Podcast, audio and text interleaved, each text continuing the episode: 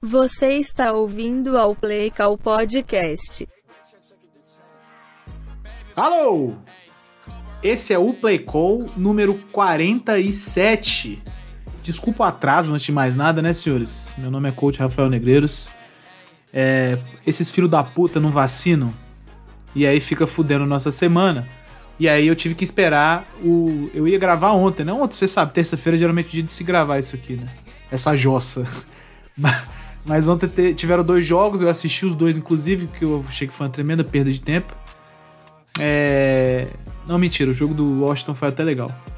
Assim, legal, né? Qualidade alta? Não, mas foi legal. E, e é isso, tive que assistir os jogos, então tô conseguindo gravar na quarta-feira à noite. Se Deus quiser, até quinta-feira de manhã já estará disponível aos senhores e senhoras. Show de bola! Essa semana foi uma semana escrota, né? De jogos e placares e coisas e tal. E a gente vai falar disso aí agora. Vamos nessa? Vamos começar falando aqui da nossa pauta. A gente vai falar, como sempre, da, dos placares, né? Da semana passada. Vamos fazer os palpites aí que vocês adoram que eu erre.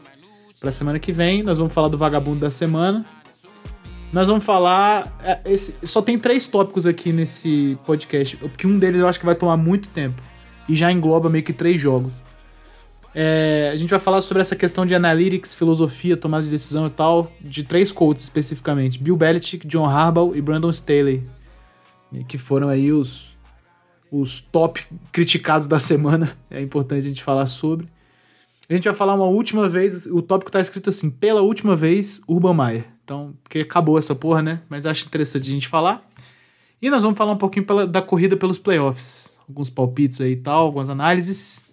E fecharemos com nossas perguntas. Show de bola? É isso. Vamos falar dos placares então? A semana 15 da NFL começou na quinta-feira, um jogo que acabou na prorrogação, falaremos um pouquinho dele. Chargers e Chiefs, Chargers 28, Chiefs 34. Bom jogo. No sábado, Colts ganhou do Patriots, F, 27 a 17. Jogo muito bom da equipe do Colts, viu? Embora a gente.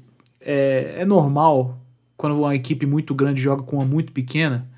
É, é normal que a gente bote a culpa na grande. Ah, no jogo, o Patriots jogou mal. Cara, eu acho assim, eu acho que o Patriots podia ter jogado melhor, mas o Colts eu acho que jogou muita bola, mano. A OL do Colts é um absurdo. Papo reto. E a defesa do Colts jogou bem também. Steelers 19, Titans 13. Duro, hein? Jogo duro de assistir. Bills 31, Panthers 14. Lá, olha como vai, olha como vai nosso Ken Newton lá como QB. Tá bem ele lá? Jaguars 16, Texans 30. É, vocês me prometeram que quando o Urban Meyer saísse, a coisa ia decolar, hein? Giants 6, Cowboys 21. Aí, ó, tá aí que um outro aqui que vocês me prometeram que se, se o Jason Garrett saísse, o, Giants ia voar também. Tô, tô esperando. Lions 30, Cardinals 12. Cara, eu não botei. A gente vai falar disso aqui. Eu não botei na pauta, agora foda-se. Agora eu vou, quero falar desse jogo, porque eu assisti esse jogo. Vamos falar dele. Dolphins 31, Jets 24.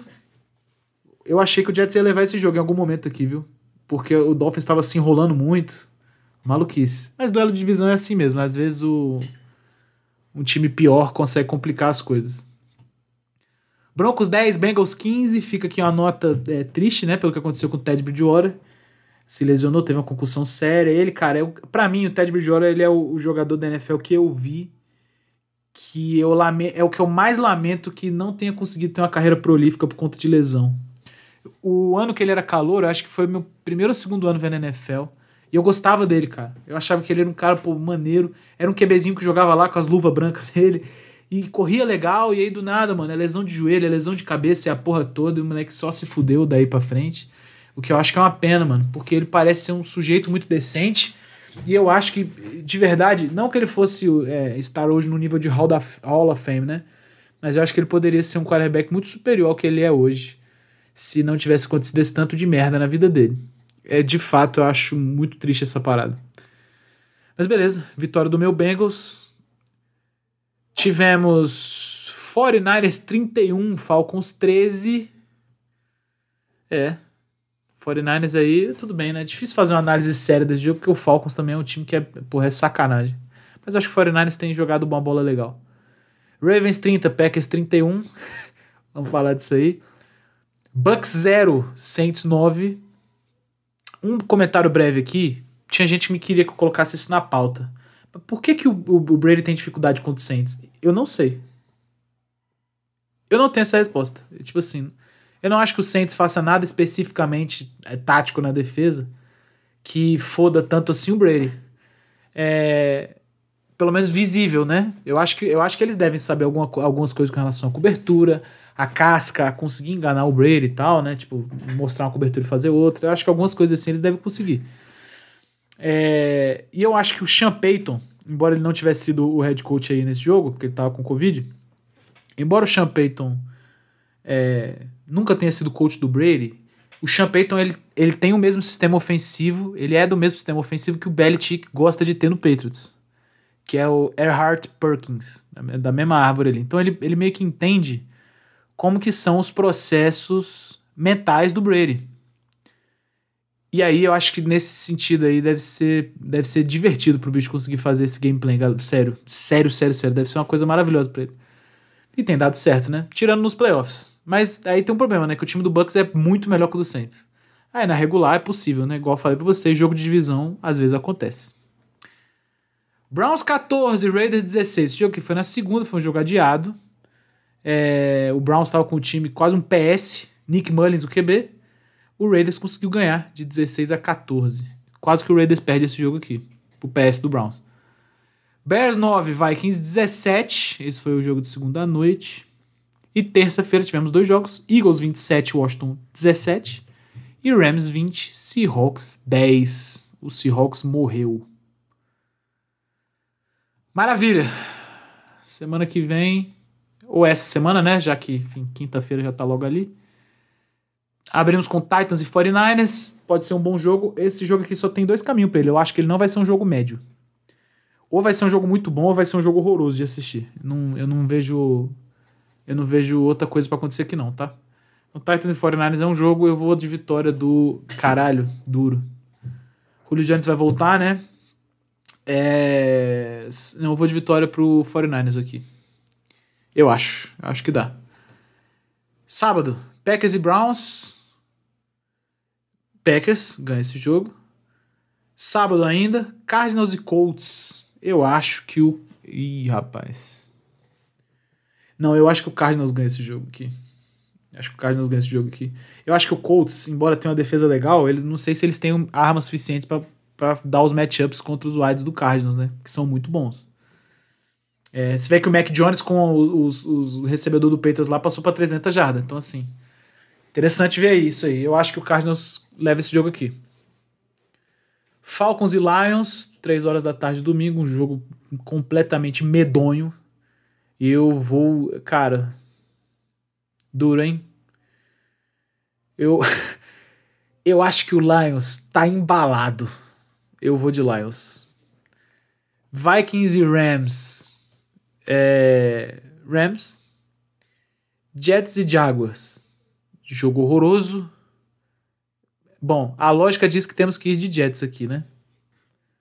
Embora eu acho que esse é um jogo daqueles que tudo pode acontecer, mas eu acho que vamos de Jets. Eagles e Giants, grande clássico. Eu vou de. Quer saber? Eu vou dar uma moral pro meu Big Blue. Pra minha torcida Big Blue, eu vou de Giants. Patriots e Bills, duelo que provavelmente vale o título da divisão. Vou de. É. Duro, hein? Duro. É. É eu vou ter que ir de Bills. Eu acho que o Patriots está sem muitas ferramentas. O Patriots está tá com dois wide fora. Três, né? O Borne com Covid. O Agolor com concussão. E se eu não me engano, qual é o outro? Tem alguém outro aí com concussão. Então eu acho que esse vai ser um jogo difícil pro ataque do Patriots, cara. E aí eu, eu dou essa dianteira aí pro Bills, sendo bem honesto. Bengals e Ravens. Caralho, briga de foice esse jogo aqui, hein? Cara, eu, eu vou de Bengals. Eu vou de Bengals. Eu, assim, eu acho que eu iria de Ravens. Eu não sei se Lamar Jackson joga ainda. É, mas ainda assim, ele deve estar, tá, né? Mais ou menos, se ele jogar. Eu acho que eu vou de, de Bengals aqui, legal. Texans e Chargers. um jogo que foda-se, né? Ninguém liga.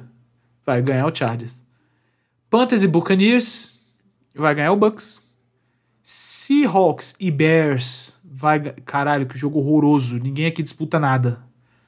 Puta que o pariu. Vai ganhar o Seahawks. Raiders e Broncos. Aqui tem uma disputinha de playoff, né? Me parece. Quem vai? Wildcardzinho? Cara, vamos de. Eu vou ter. Não. Broncos de Drew Locke? Eita, aí é foda. Quer saber? Eu vou de Broncos de Drew Locke, foda-se. Broncos de Drew Locke vai ganhar esse jogo. Chiefs e Steelers. Vamos ver se o Steelers faz a boa pro meu Pets.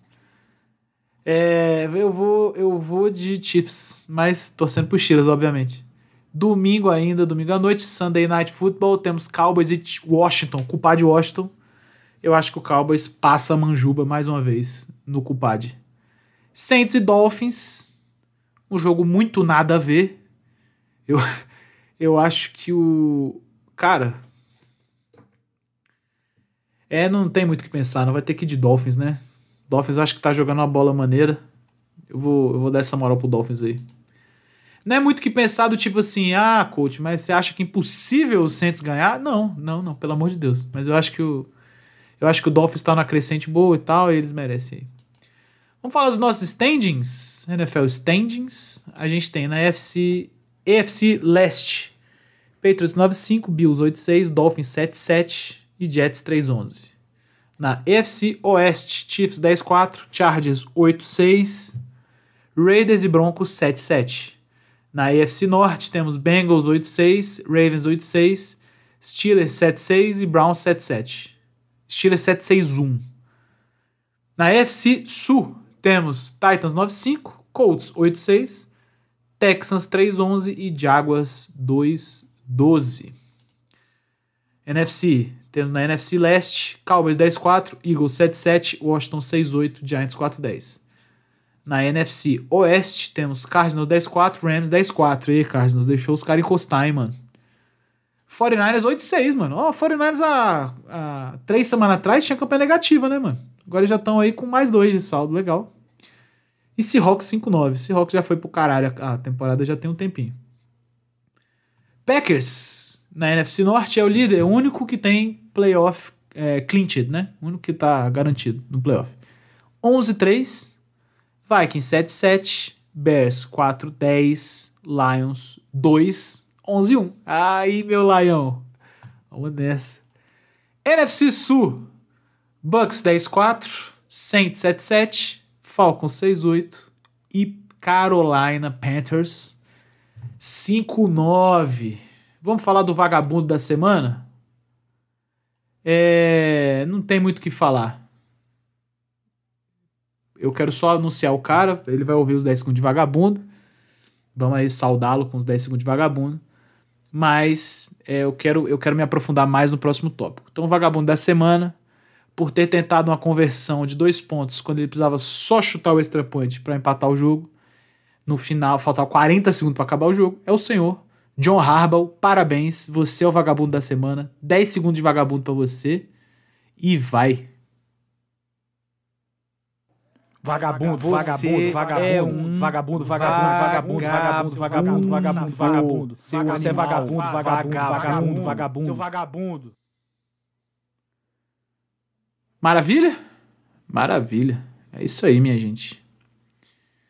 É nós, vamos começar nossa pauta bonita, cheirosa, gostosa, maravilhosa. E vai. Muito bem, vamos prosseguir. Temos aqui agora um tópico, porra, foi muito pegado aí, né? Durante, a, durante essa semana de NFL.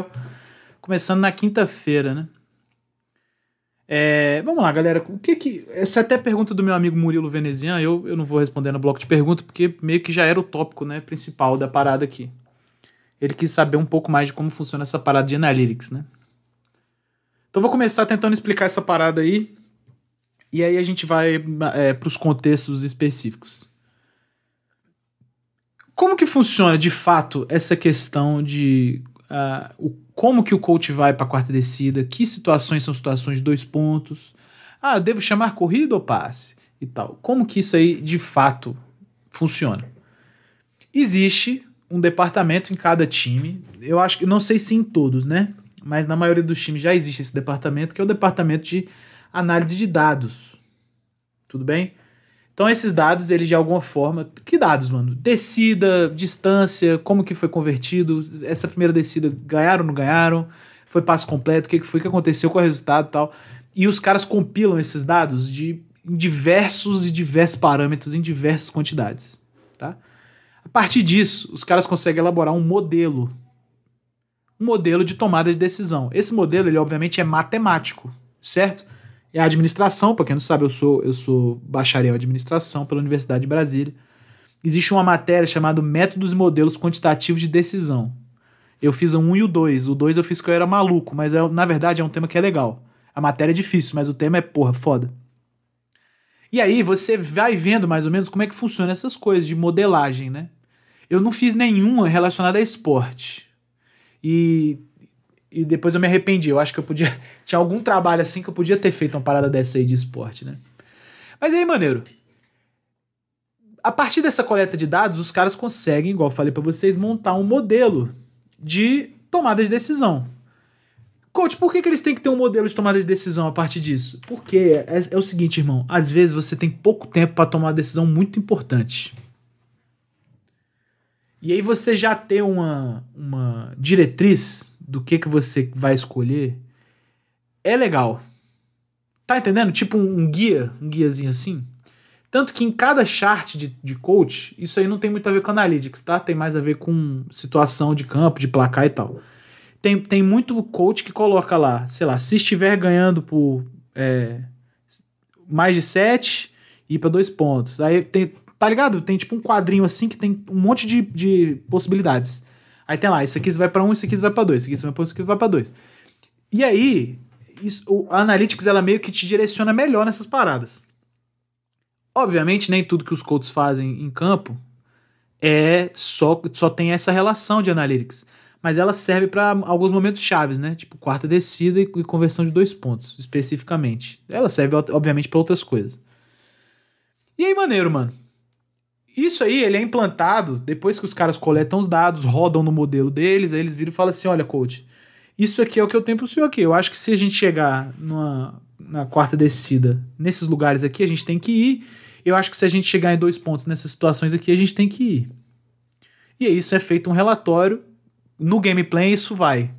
Certo? Isso, todas essas coisas pré-jogo, elas são, elas são colocadas no gameplay. Aí, como que o time trata esse gameplay com os jogadores é outra história. Mas isso aí geralmente está em gameplay, tá? Escrito bonitinho e contextualizado. Show de bola, show de bola. Então a primeira parte sobre Analytics é isso. Nada mais é do que uma vantagem. É algo que te ajuda um pouquinho a tomar uma decisão que é foda. Não, não, dá pra, não dá pra pensar que não é. É difícil, mano. É porque a gente do nosso sofá, a gente vê esses caras da NFL e a gente fala assim: ah, podia ter escolhido outra coisa, né? Pô, irmão. Se minha mãe tivesse duas rodas, ela era uma bike. E eu era uma Harley, né? Que eu sou muito maior que minha mãe. Então, assim, você tem que. Tá ligado? Esse é o tipo de, de, de parada que você tem que entender, assim. É, não é que. Não é que os coaches se inclinam e se apoiam em analytics. É porque Tá ligado? É um negócio que ajuda. Eu acho que os coaches mais novos, aí já aproveitando que a gente já vai entrar nos coaches para falar aqui, eu acho que os coaches mais novos, eles têm uma fé maior nessa metodologia. Acho que eles têm uma fé maior. Não é porque eles são preguiçosos, não é porque eles são, eles querem ser metido a gênio. Eu acho que é porque, mano, é, assim, é uma questão geracional mesmo, tá ligado? É questão geracional. Do mesmo jeito que você vê um coach tipo Brandon Staley falando abertamente é, de questões sociais, quando ele é perguntado, e você não vê o Bill Belichick ou o Andy Reid falando, é, é meio que essa pegada, é uma parada geracional, mano. Não tem muito o que fazer, saca? E aí eu acho que a tendência é que isso se aumente, se aumente, se aumente, se aumente. Os nerds vão tendo um pouco mais de espaço nas organizações esportivas. Show de bola? Então tá. Então essa é a primeira coisa. Indo um pouco para cada situação, vamos começar aqui pelo Belichick, porque acho que a dele é a mais tranquila de se lidar. E ele, ele foi um pouco. Foi questionado, mas assim, não tanto quanto os outros, né? Porque. E aí, esse é um negócio que eu já quero bater com vocês. Eu tava lendo no The Athletic, é, matéria muito bem escrita, inclusive, sobre essa questão aí de analytics, né? Até que ponto, de fato, os Colts se apoiam nisso. E aí o Deto Eric falou sobre essa parada do Bill Belichick, né? Por que, que o Bill Belichick foi muito menos criticado que o Harbaugh e os Taylor, sendo que os três perderam o jogo? Porque o Bill Belichick tomou a decisão mais conservadora. Geralmente é assim que funciona. O coach que é mais criticado nesses parâmetros aí, tipo assim, os três passaram pela mesma merda, tá? Mas os caras que são mais criticados geralmente vão ser os mais novos e os que tomaram a decisão mais escrota em termos de ousadia. O Belichick é não só o mais velho, mais experiente, ele também tomou a decisão mais safe, né? É, maravilha. Qual foi a adesão do Bill Belichick? O Patriots estava perdendo de 20 a 7. O ataque tinha começado a jogar melhor, a defesa tinha se acertado em campo, parou de tomar ponto naquela altura. Quando o Patriots foi. É, eles, eu acho que o Patriots estava numa situação de quarta descida. Do tipo assim, se eles já estavam bem na red zone, bem dentro, assim, né? E falaram, galera, vamos o seguinte, a gente tá jogando com quatro, de, quatro descidas aqui, não precisa se preocupar com a terceira descida, porque se a gente tiver pertinho, a gente vai tentar na quarta. Só que aí na quarta descida, o, o OL do Patriots fez um false start, e aí o Patriots, ao invés de ser uma quarta pra gol na linha de 2, foi uma quarta pra gol na linha de 7. E aí o Belichick já, já se sentiu meio mal, assim, em tentar ir. Tanto que dá para ver na filmagem que o Mac Jones ele ficou esperando para tentar para fazer a, a, jogada. E aí ele meio que atrasado o ataque saiu de campo pro, pro time de field goal entrar e chutar. E aí, maneiro. O Belichick depois foi perguntar. Não, show. Ah, calma. Ele acertou o field goal, o Folk. Folk acertou o field goal. Ficou 20 a 10. O Belichick previu corretamente, porque nesse momento faltava acho que uns 8 minutos de jogo. Então o Belichick falou: pô, eu acho que a gente consegue pegar a bola é, mais duas vezes e virar o jogo. Eu acho que é plenamente possível, pelo menos empatar, né? E aí meio que aconteceu isso, né? O, o Colts pegou a bola, fez uma campanha lá que demorou um pouquinho, devolveu pro Patriots. O Patriots foi lá, pegou a bola, pontuou. Aí ficou 20 a 17. O problema é que no drive seguinte, o, o Jordan Taylor, o Jonathan, Jordan, desculpa, o Jonathan Taylor escapou de um, do Hightower, que perdeu o ângulo e foi embora, não tinha ninguém no fundo, porque o Patriots estava jogando full corrida. Uma vez que metade da defesa errou o tackle, um abraço. O Jonathan Taylor foi embora e matou o jogo. Só que assim, no, é, foi um gamble razoável do Patriots, tá ligado? E aí o Belichick fala uma parada que é maneira, que é assim, depois, depois ele foi perguntado, a galera falou assim, ele falou, olha, provavelmente em algum momento desse aí do jogo, a gente ia ter que chutar um field goal. Eu preferi chutar o field goal é, cedo, porque, tipo, não tinha, sei lá, não tinha condições muito adversas para chutar o field goal. Eu tava jogando num domo, não tem vento, tá ligado? A coisa tava controlada, então eu achei que dava, a gente chutava agora, a gente tentava recuperar. Pode, se precisar chutar de novo, não tem problema nas condições que a gente estava ter que chutar, sei lá, no estouro do relógio. É ruim você chutar no estouro do relógio em lugar que você precisa calcular vento, em lugar que você precisa. Tá ligado? Tem neve, isso aí é uma merda. Mas no domo, foda-se, pô. Então, pô, eu chuto três agora, eu pontuo e eu tento chutar três de novo se precisar. Maravilha. Essa foi a justificativa. Ela faz. Ela tem total senso, não é uma parada bizarra. Ainda assim, o Patriots perdeu o jogo. Se o Patriots vai converte essa quarta para 7 aí, quarta pro gol na linha de 7, o jogo já estaria naquela altura 20 a 14. Com mais um TD que o Patriots fez depois, o jogo poderia estar 21 a 20. Mas aí é onde a gente entra, e já para eu puxar o gancho pro John Harbaugh, é aí onde a gente entra na questão do que, que a gente tem que é certo e o, e, o, que, o que, que a gente tem que é concreto e o que, que a gente tem que é suposição. Então, assim, gente, eu acabei de, pra falar essa parada do Belichick, eu acabei de entrar num mundo de muita suposição. Muita. Então, no fim das contas, mano, ele não se sentiu confortável indo na quarta para sete lá. E aí, assim, se Analytics falasse tem que ir, ele, ele provavelmente ia cagar. Provavelmente ele ia cagar. Porque ele claramente não estava confortável com a situação. Prefiro chutar. Show de bola? Quando a gente fala do Harbaugh, eu acho que existe aí um problema um pouco, um pouco mais sério.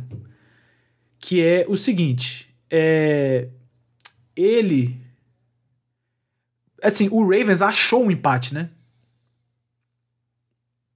Isso, isso que eu acho que é meio foda, assim. O Ravens ele achou um empate. O jogo, o jogo era do Packers. O Packers estava. O Packers estava jogando melhor, o Packers tinha o controle da posse, e aí o Ravens, em dois drives, marcou dois TD. E aí, assim, meio que por acidente. Acidente é foda. O Ravens batalhou para estar lá, sim, mas era, era, porra. É, era tipo assim, moleque, chuta o extra point e fica contente, porque tu, porra, tu veio buscar o placar, tá ligado? E aí o John Harbaugh decidiu ir para uma conversão de, de dois pontos. Meu amigo Ticas, do NFL etc., que também é torcedor do Baltimore Ravens, ele falou uma coisa legal quando acabou o lance. Ele falou assim: Eu acho que a decisão foi certa, a chamada que foi ruim. Eu acho que os dois foram ruins. Começando pela chamada, o problema que a chamada tem é o seguinte: era um screen out passing para direita e só tinha um recebedor envolvido naquele passe. O outro recebedor tava vindo do, pelo, do outro lado, tava vindo da esquerda para direita. Ia demorar um pouco para achar aquele cara. E a galera ficou falando: "Ah, e o, é, acho que era o Brown, né? O Hollywood Brown ia estar tá aberto, ia estar tá aberto, ia estar tá aberto. Irmão, esse é um passe rápido, não, não existe ia estar aberto. Ou ele tá aberto ou ele não tá aberto, porra. Ou ele tá aberto ou não tá, caralho. Não tem essa de ia estar. O cara que era para ir aquela bola, é, é, aquela bola era o Mark Andrews, que foi amassado pelo defensor e também não conseguiu sair bem na rota. E o passe também podia ter sido um pouco melhor. Foi bem no cantinho da zone, podia ter ido melhor. QB jogou a bola um pouco para dentro. Então, assim, uma série de fatores aí com relação à chamada, eu acho que, eu acho que de fato a chamada podia ter sido melhor. Qual que para mim é o problema da decisão? O problema da decisão é que o John Harbaugh, ele tentou matar o jogo. Mas aí, ó, vamos voltar para a parada do que, que é concreto e o que, que é suposição? A única coisa de concreto que tem nessa situação inteira é que se ele não convertesse dois pontos, o Ravens ia perder o jogo. Essa é a única coisa que é concreta. Certo isso? Se o Ravens converte os dois pontos e está, e está 32 a 30, é, o Packers teria 40 segundos e um timeout para tentar posicionar o time para chutar um field goal. Aí tudo bem, vamos assim. Eu tô ignorando aqui o fato de que o Packers tem um, tem um special teams bem zoado, especialmente nas últimas semanas, né? E o Ravens tem um special teams bom. Então, assim, o Ravens pegar e bloquear um field goal também não é um bagulho impossível de se pensar. Agora, isso aí é, igual eu falei para vocês, do mundo da suposição. A única coisa que está concreta nisso é o que eu falei. Se, se não converter, acabou o jogo, pô. Vai ter que chutar onside. E é tipo assim, contar com onside é um bagulho, pô, difícil, né, mano? É um bagulho difícil contar com essas, com essas paradas. Onside é um pouco de sorte também, né? Não é só execução.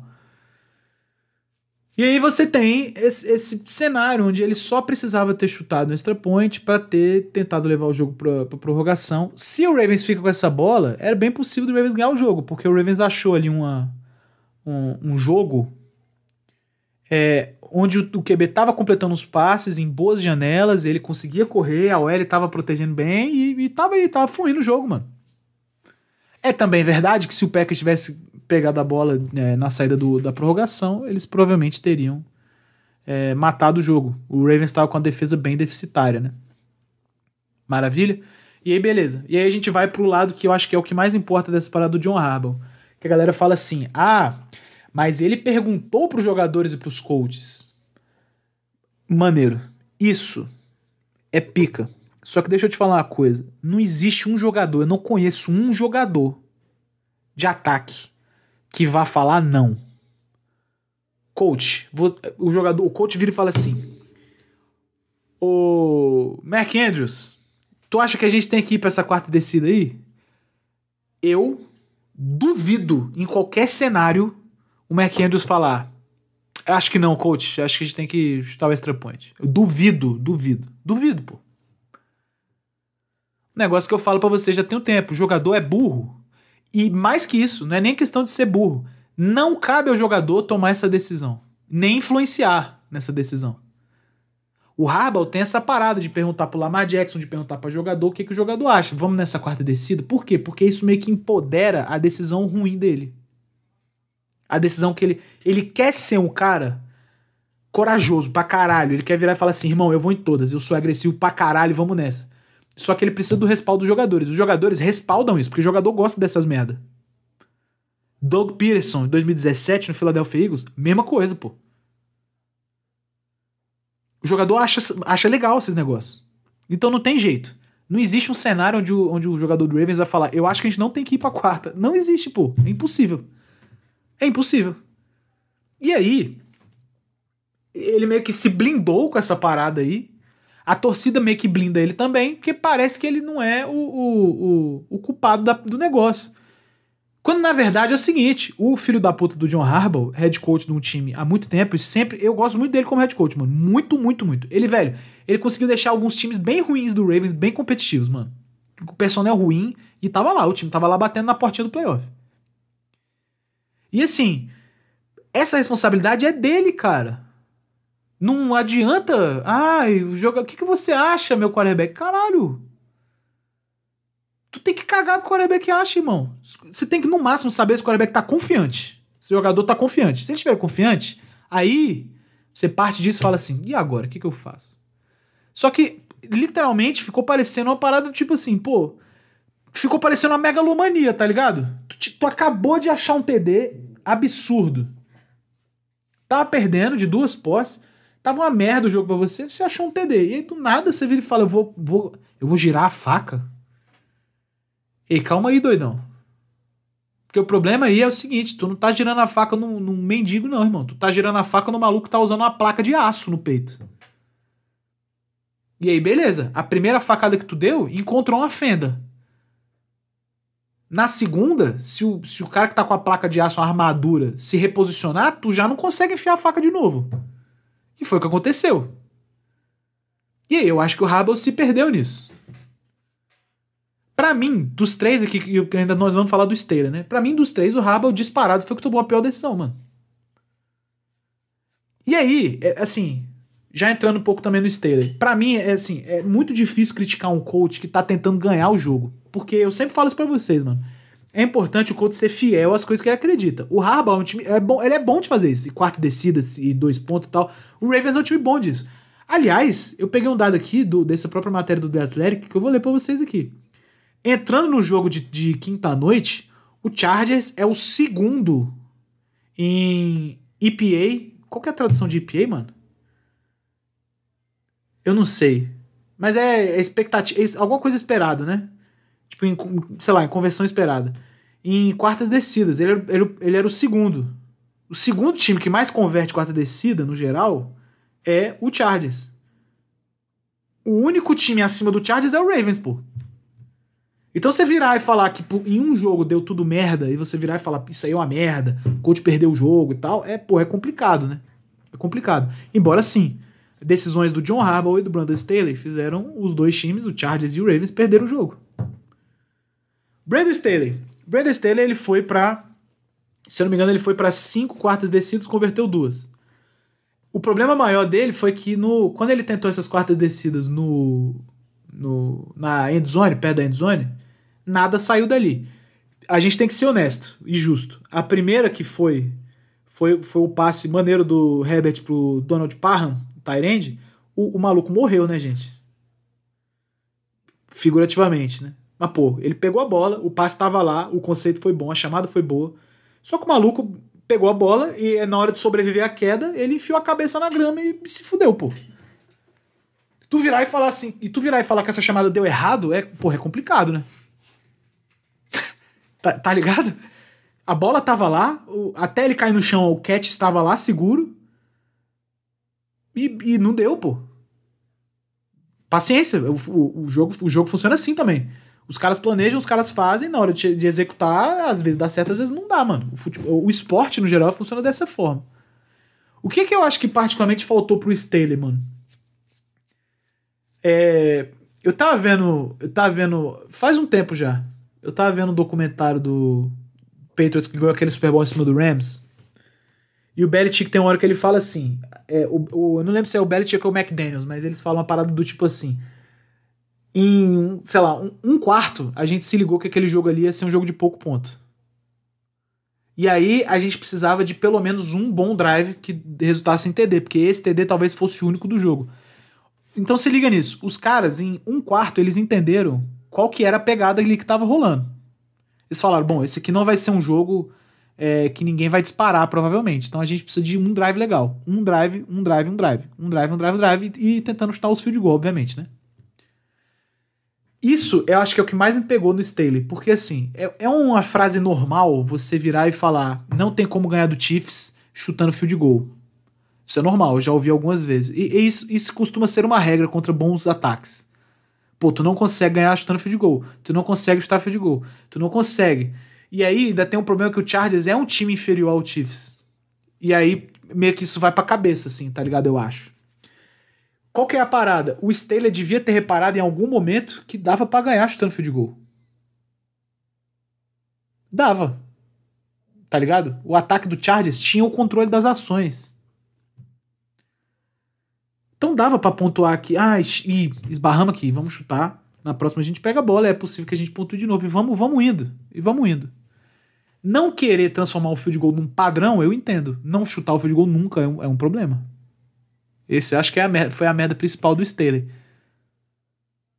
Ah, mas ele foi nas quartas descidas. Bom, como vocês acabaram de ver aí, o Chargers é um time que é bom de quarta descida. O Chargers tem um quarterback bom, o Chargers tem um running back bom, e o Chargers cons tipo, consegue mover a bola, né? Não é um time que é incapaz de mover a bola nem nada disso. O negócio é que é isso, irmão. É um passe desviado, é um Tyrant que pega a bola, cai no chão e apaga. É um DL que bate uma bola para baixo. O OL tá fazendo proteção bem o jogo inteiro. Do nada, o filho da puta faz uma proteção de merda, o DL dá um tapa para baixo na bola. Vai fazer o quê, pô? O jogo funciona assim. Esse podcast, no fim das contas, é importante você lembrar. Esse é um podcast que ele não é focado em resultado, ele é focado em processo. Porque uma coisa que eu consigo explicar para as pessoas é o processo em volta do, da tomada de decisão no futebol americano.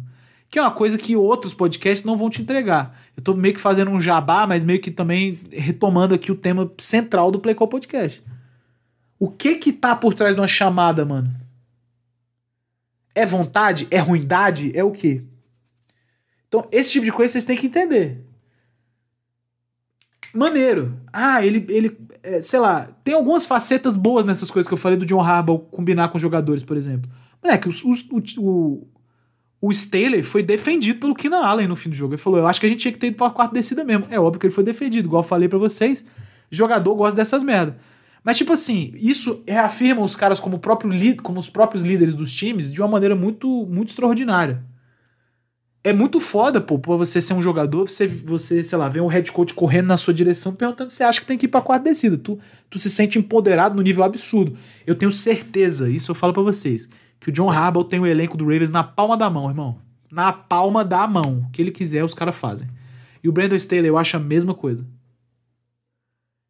E o Bill Belichick, esse aí não precisa falar. Porque, né? Ele tem seis vitórias no Super Bowl como head coach e duas como coordenador defensivo. Então ele já é respeitado por si só, só com o nome dele.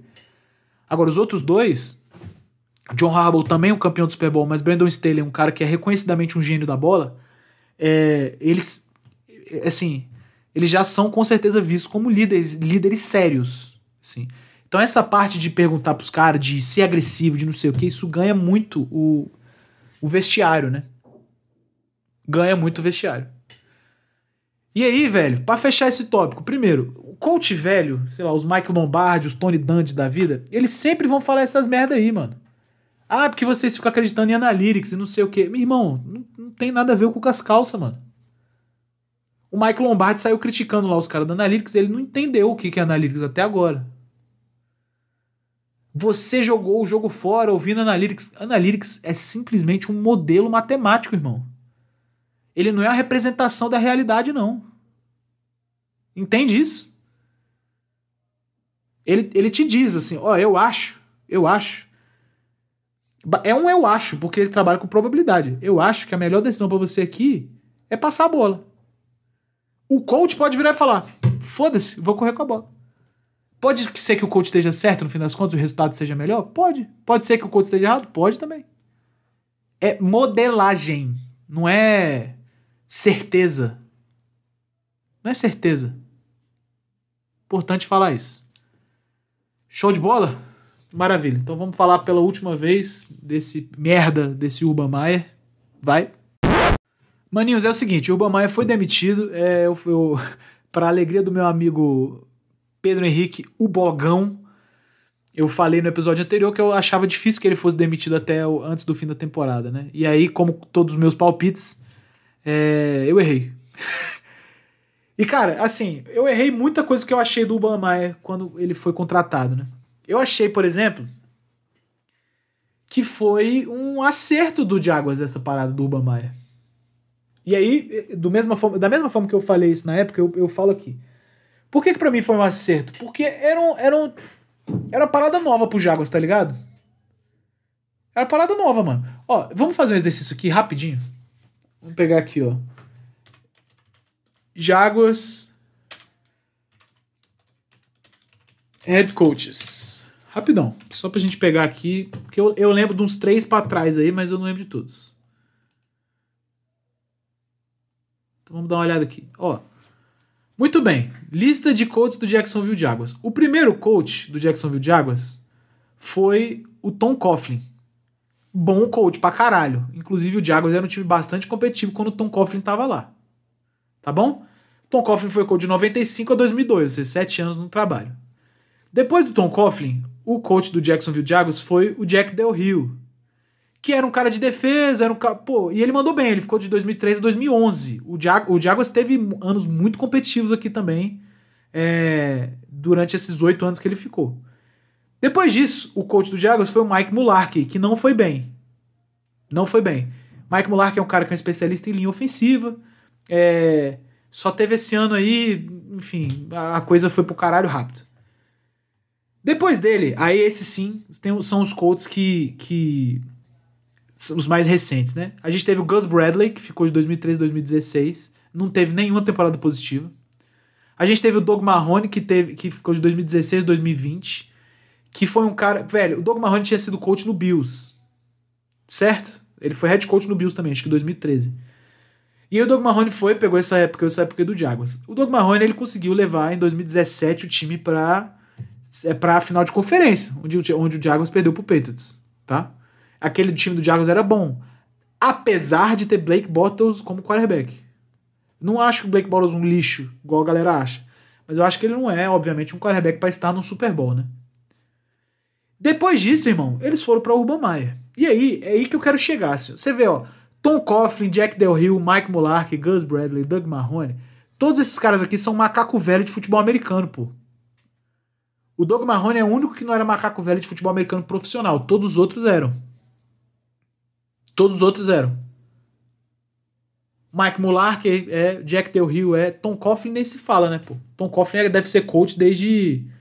De, não hoje, hoje ele não é mais coach, né? Mas ele devia ser coach quando ele entrou aí, em 95. Ele já devia ser coach tranquilamente há 20 anos, pô. A mais, talvez. Ele é, foi coach junto com o Belichick no Giants. Jack Del Rio, macaco velho. Mike Mulark, macaco velho. Gus, Bla é, Gus Bradley, não tão velho assim, mas já estava um tempo. O Doug Marrone era o único que, que tava pouco tempo na NFL. Ele tinha sido coach no college muito tempo e ele virou coach na NFL.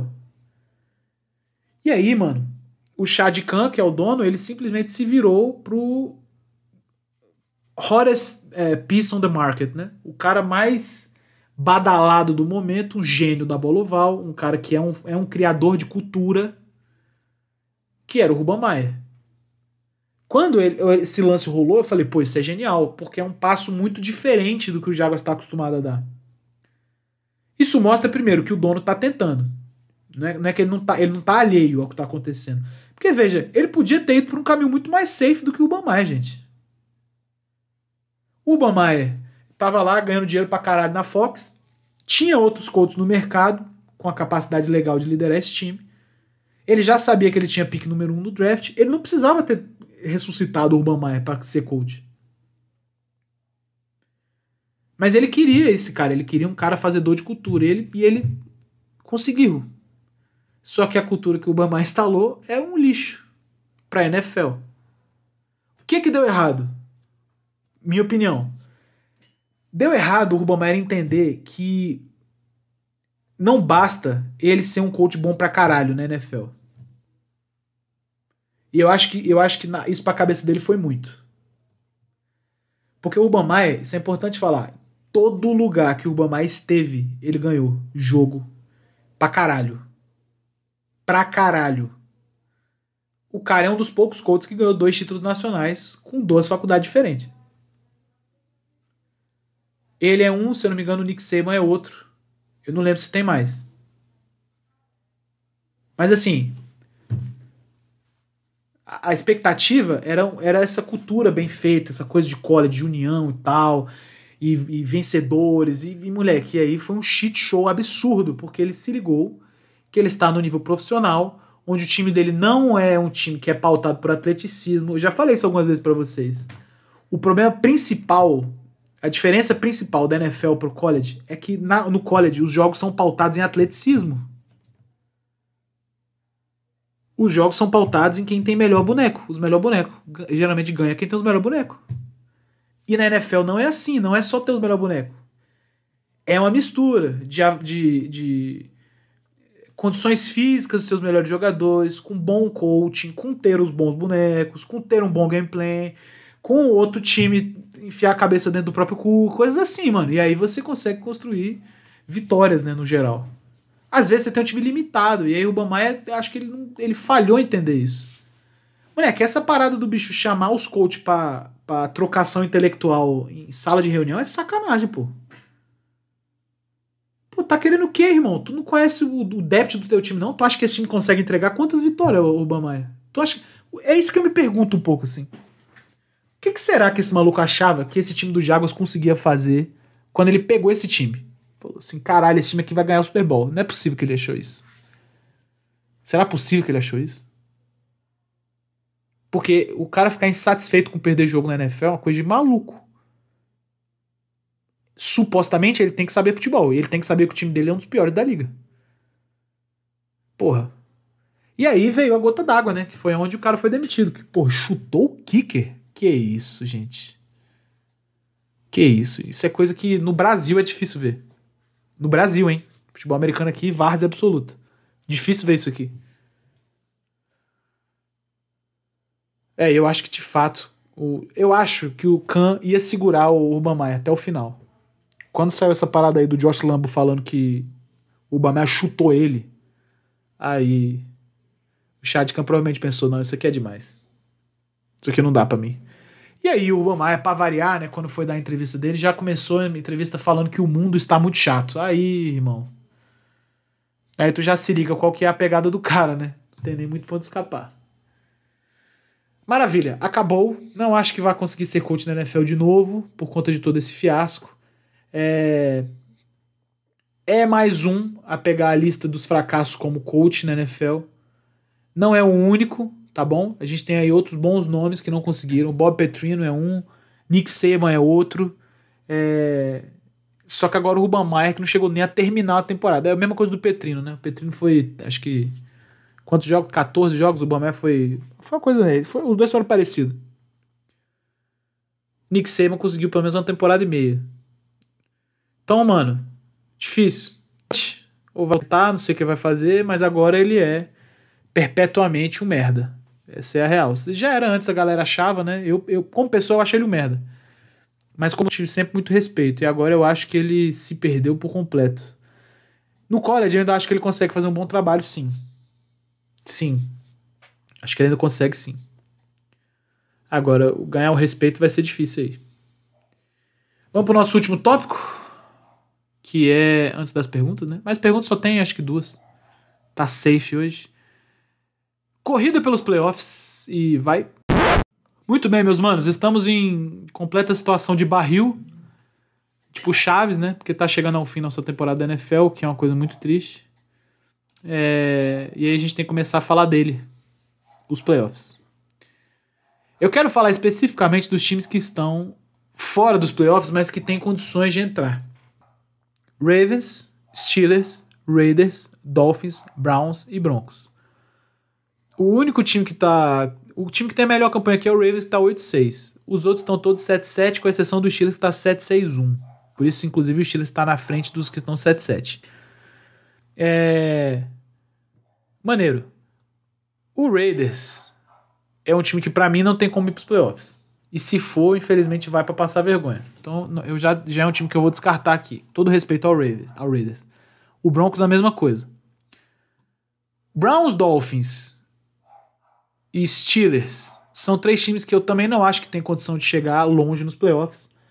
O, o Dolphins, especificamente o Dolphins, é um time que eu gostaria de ver nos playoffs, porque, assim, o que eles conseguiram fazer esse ano é brincadeira. Os caras estavam. Gente, os caras estavam 2-7.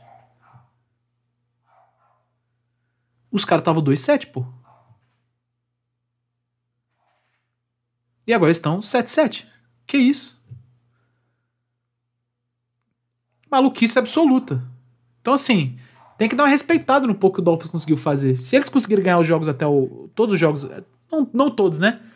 Mas eu acho que até os últimos três jogos eles precisam ganhar pelo menos dois. É.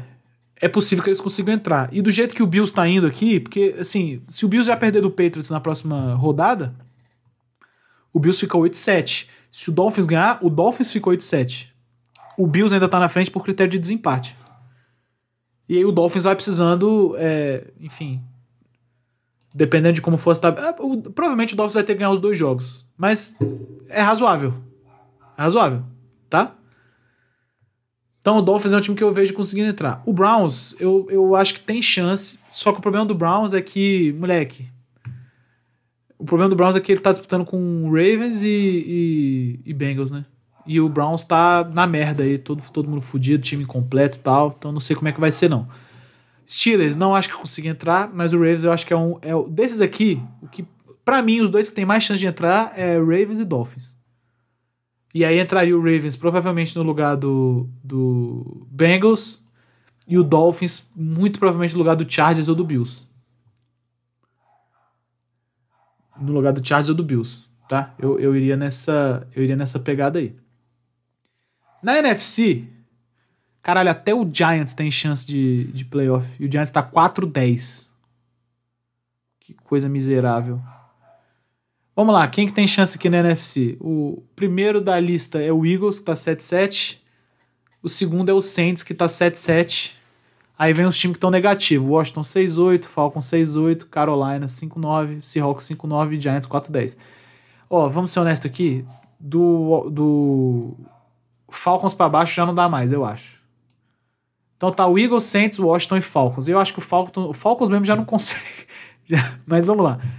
É, é o seguinte: o Eagles, 7-7. Na NFC, o time que tá pior, o seed que tá pior aqui, seed 7, também tá 7-7, que é o Vikings.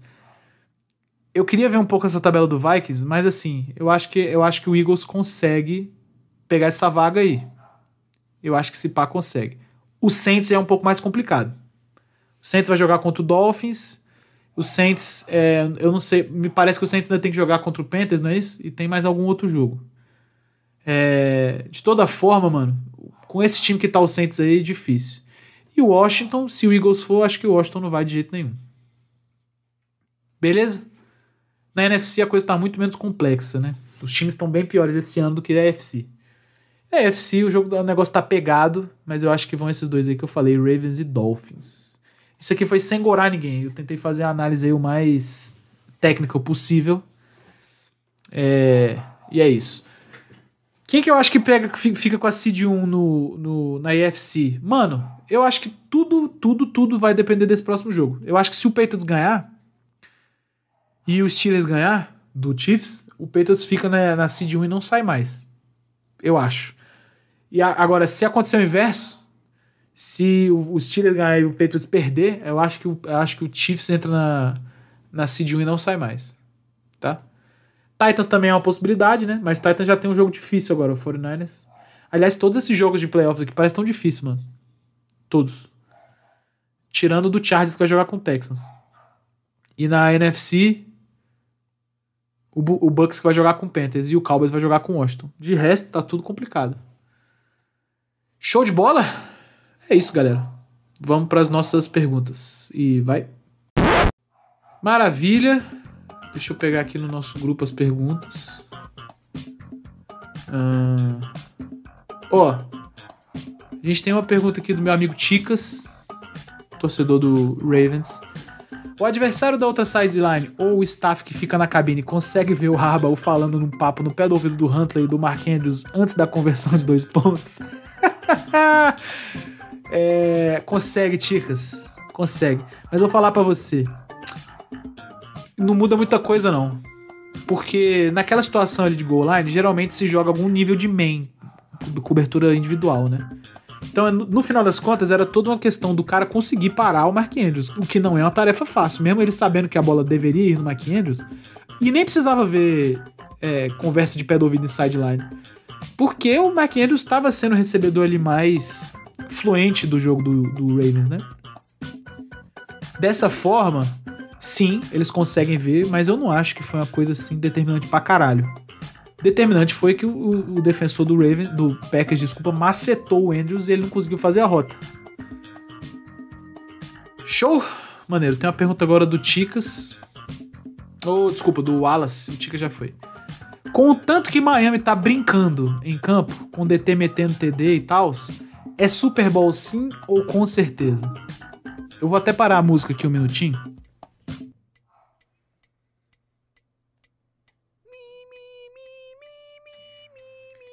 Então, As, é, eu acho que, acho que essa música ela é um pouco mais adequada aí para sua pergunta. Né? É assim, o Miami não tem chance alguma de estar no Super Bowl. Tudo bem? Agora, eu acho que vocês conseguem, a partir da campanha regular que vocês têm tido, ter uma, ter uma um desempenho até legal, mano. Até legal. Se pá ganhar um jogo de wildcard, aí eu acho que é razoável. Agora, eu acho que do divisional é muito difícil vocês passarem, tá bom? E eu acho assim, eu acho que o clubismo, ele é uma arma legal sempre, a gente tem que estar tá sempre armado do nosso clubismo, mas assim, você também não pode ser maluco. E você tem esse problema, né? Você é maluco. E aí, é isso. Não, não saia, não saia pulando como o golfinho pula atrás da bolinha da praia, tá? Fica tranquilo. Se for pra playoff, já é uma vitória, já é vitória pra caralho. Vocês estavam 2-7 na temporada. Não pode ser arrogante igual o John Harbaugh, não, beleza? É isso, galera. Só duas perguntinhas, não abre pro Twitter. Vamos nessa, vamos encerrar. Muito bem, muito obrigado, meus amigos. Muito obrigado pela paciência também, né? Já que a gente teve que. Enfim, eu queria ter assistido todos os jogos, porque se tivesse alguma coisa importante nos jogos de terça-feira e eu não comentasse, eu ia ficar bolado. Não teve nada muito importante. Infelizmente, felizmente, infelizmente, né? E enfim, é isso. Saiam aí com um pouquinho de atraso. Vamos nessa. Estamos chegando agora semana 16, tá acabando, hein? Tá acabando, hein? E depois, velho, playoff a gente tem altas paradas aí, vai ter um. Vai ser a primeira vez que eu vou ter um convidado aqui, vai ser na semana de wildcard. É, eu espero que vocês se amarrem a nova era do Play Call Podcast aí, onde a gente vai começar a ter umas pessoas aqui especiais aí para mim, tanto no, no, futebol americano quanto na vida, quanto no mundo do podcast. Show de bola? Galera, tamo junto pra caralho. Como, já, como diria o Val Baiano aí, vamos passar essa semana. O Val Baiano falava, né? Vamos se dedicar pra caralho. Então vamos, vamos se dedicar pra caralho aí. Vamos nessa, porra. Valeu? Fui!